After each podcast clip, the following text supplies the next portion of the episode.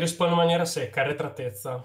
Arretratezza in un mercato dinamico che sta evolvendo e sta cambiando, in cui le telecomunicazioni stanno diventando pervasive. Quindi pochi investimenti e una rete di telecomunicazioni inefficiente adesso significherà inefficienza in numerosissimi settori in futuro. Io mi ricordo come eh, molti dei nostri professori in classe ci dicevano che noi siamo molto fortunati a esserci laureati nell'era del 5G, a parte per eh, il fatto che è diventato un settore altamente vivace, ricco, eterogeneo e pieno di challenges per un ingegnere, quindi a parte eh, questo aspetto che ci compiace come ingegneri, anche proprio perché è già vero adesso, ma soprattutto ancora di più in futuro, questo genererà moltissima eh, richiesta e posti di lavoro. Il 5G porterà allo sviluppo di tantissimi settori, tantissime opportunità di mercato e tantissimi benefici per gli utenti. Quindi se spesso gli dice che l'Italia è un paese indietro rispetto agli altri, eh, a questo punto viene da dire che in questo momento non bisogna farsi trovare impreparati, ma bisogna cogliere la palla al balzo e mettersi in prima linea per supportare questa rivoluzione, perché parliamo di rivoluzione.